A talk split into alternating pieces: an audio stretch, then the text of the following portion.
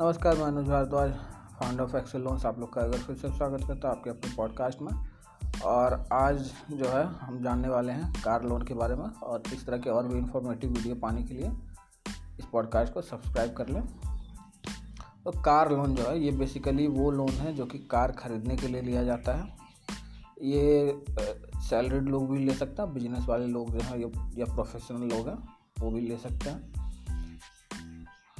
के जो है इंडिविजुअल्स की सेम रहेगी। बस आपको जो है फाइनेंशियल जो है, वो तीनों के अलग अलग होते हैं, वो आपको देने होते हैं।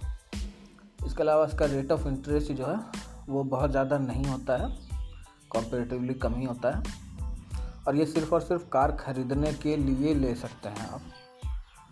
अब एक सवाल ये उठता है कि अगर कार मैंने ख़रीद ली है और उस पर लोन लेना है तो क्या वो कार लोन कहलाएगा? तो जवाब है नहीं। वो रीफाइनेंस कहलाएगा। बट वो कार लोन नहीं कहलाएगा। तो इस एपिसोड्स के लिए बस इतना ही।